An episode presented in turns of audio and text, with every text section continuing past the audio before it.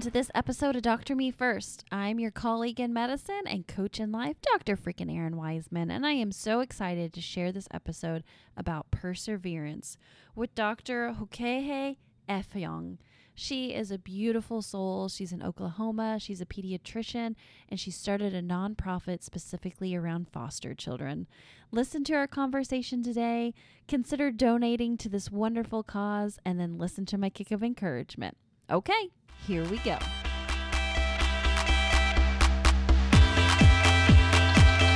Wake, wake up call. Whoa, oh, oh, you get so loud, the sun is creeping. Wake, wake up call. Welcome to the podcast, Dr. Hokehe Effiong. Thank you, Dr. Errin. I appreciate you so much for coming on Dr. Me First. Tell the people out there in podcasting world a little bit about yourself. Okay, hello everybody. It's my pleasure to be here. I'm a wife, a mommy of three amazing kiddos, and I'm also a pediatrician. I, I love taking care of kids, and I've discovered I love taking care of mommies of the kids too. So, so I, I talk a lot with my mommies at work because I found that if um, the mommies do well, then the kids will thrive and do so well, so much better. Mommy ain't happy, nobody's happy. It's so true. That's right. That's right. So my visits are going longer because I'm like, I gotta take care of these mommies. So it's amazing what you find out when you actually take the time to talk to them. So yes. Um, so I also run a nonprofit for foster kids, and it's called Kits of Hope. And our mission is to share love, hope, and dignity with our foster kids as they go into the system. So what I do is, I well, I found out that um, lots of kids, or most kids now, go into the system with little to none of their belongings. And if you know kids, kids that one of their first words is mine.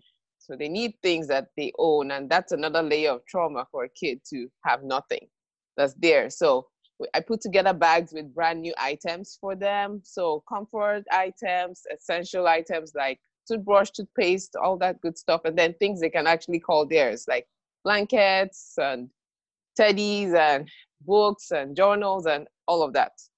So just to give them a measure of of uh, love and hope, and also we put handwritten notes in each bag telling them that they're loved and they're valuable. So that's what I do also.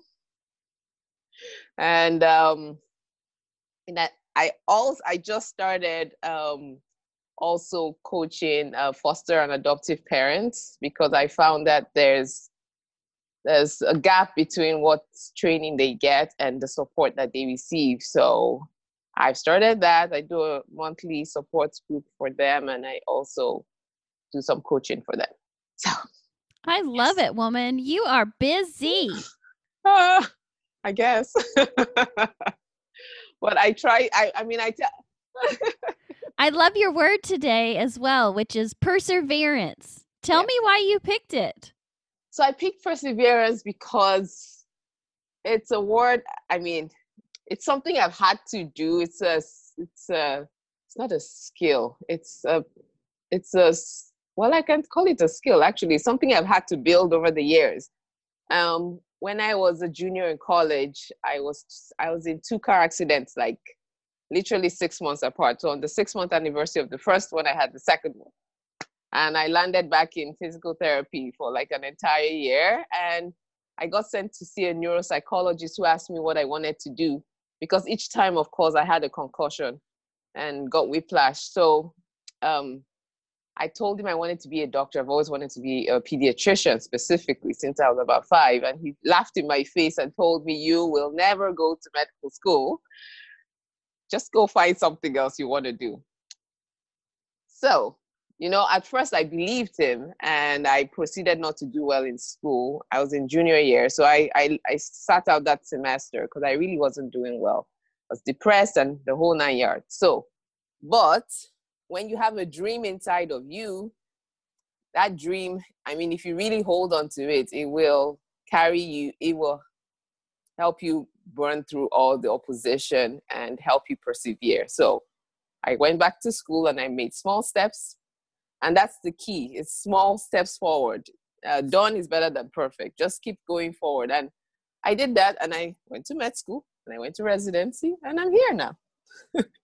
so that's why that word means so much to me because and over the years doesn't mean the life my life has gotten perfect. No. I mean, over the years I still had to persevere and decide to believe in myself. And so and keep going. You know, that is the biggest thing with perseverance is choosing to Yeah. believe in yourself. Absolutely right, regardless of what anyone says, you know? Tell me how else in ways that you're persevering currently. Um, with um, I mean, working, taking care of the kids, and also running the nonprofit. I mean, that's a whole learning experience by itself. that's like, um, so just being willing to learn, willing to make mistakes and fall forward.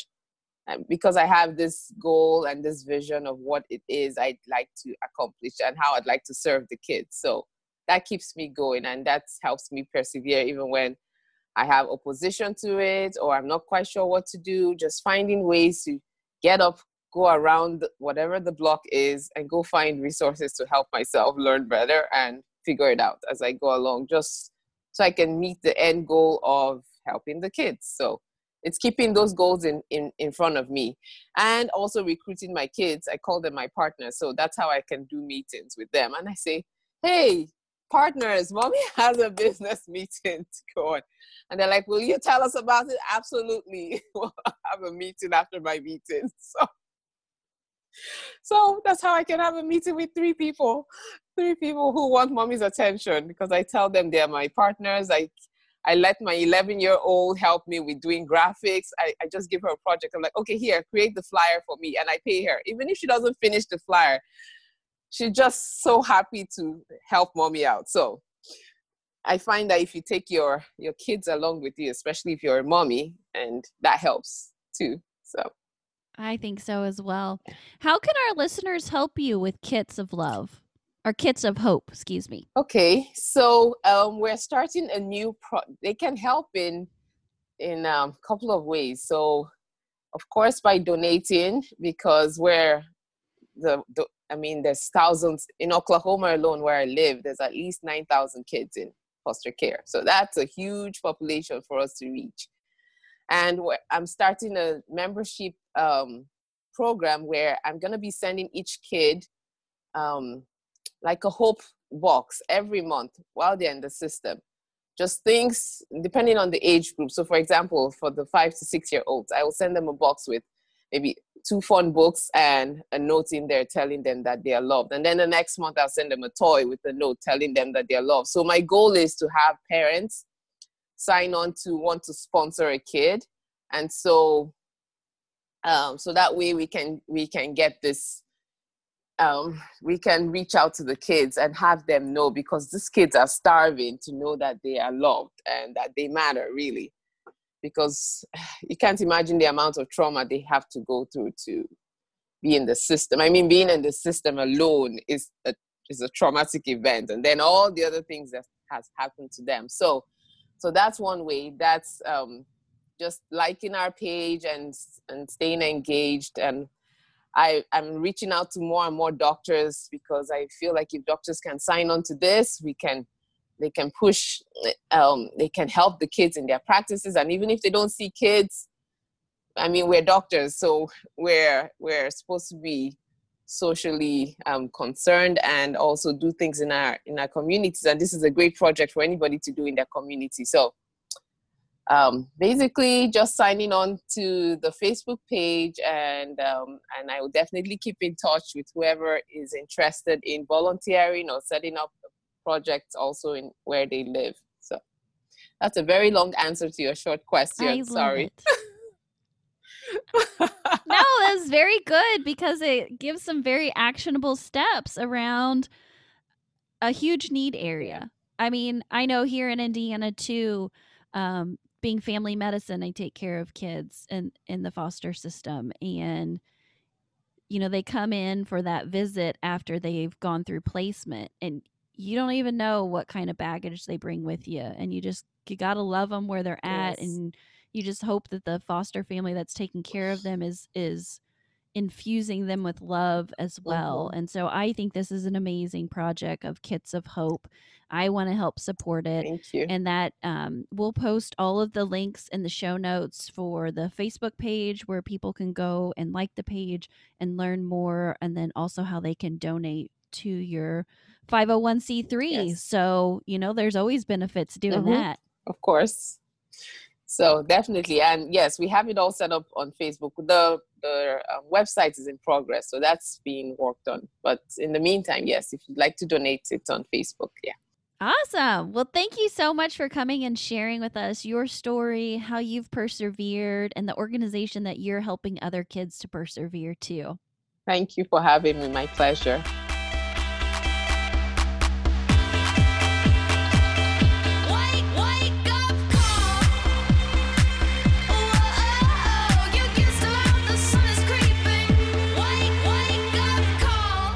You so much, Dr. Effiong, for coming on the podcast, for sharing your story and your heart, and most of all, for sticking to your guns and persevering. You, my friend, are a total badass, and I just want to encourage you in the mission that you're doing in this world.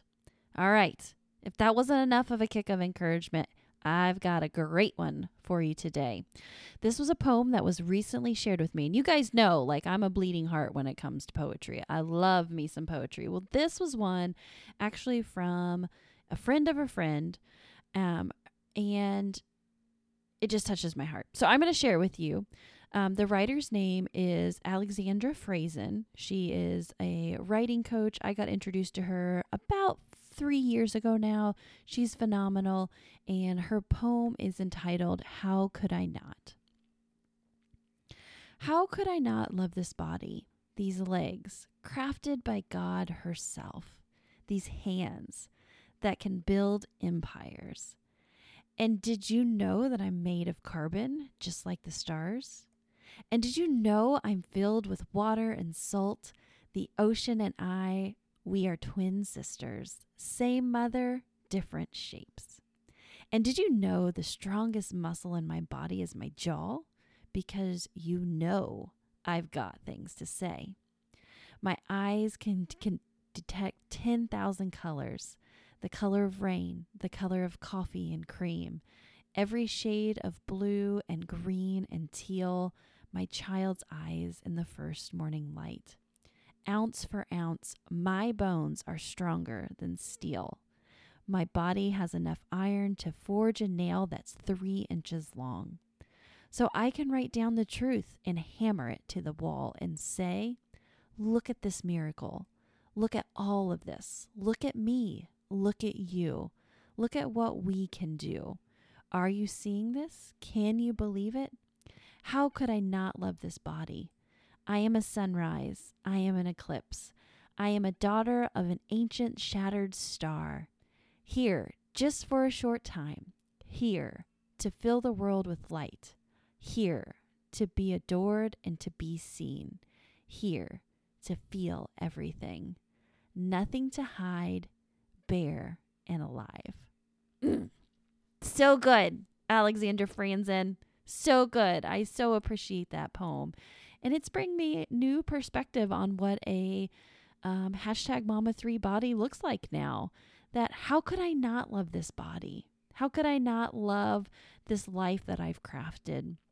Because of all the amazing things that it can do and that it is. And so to me, this poem challenges me to let go of all the th- should haves. Life should have looked like this. Should, life should have been like this. My body should be like this. And just embrace it for what it really, really is.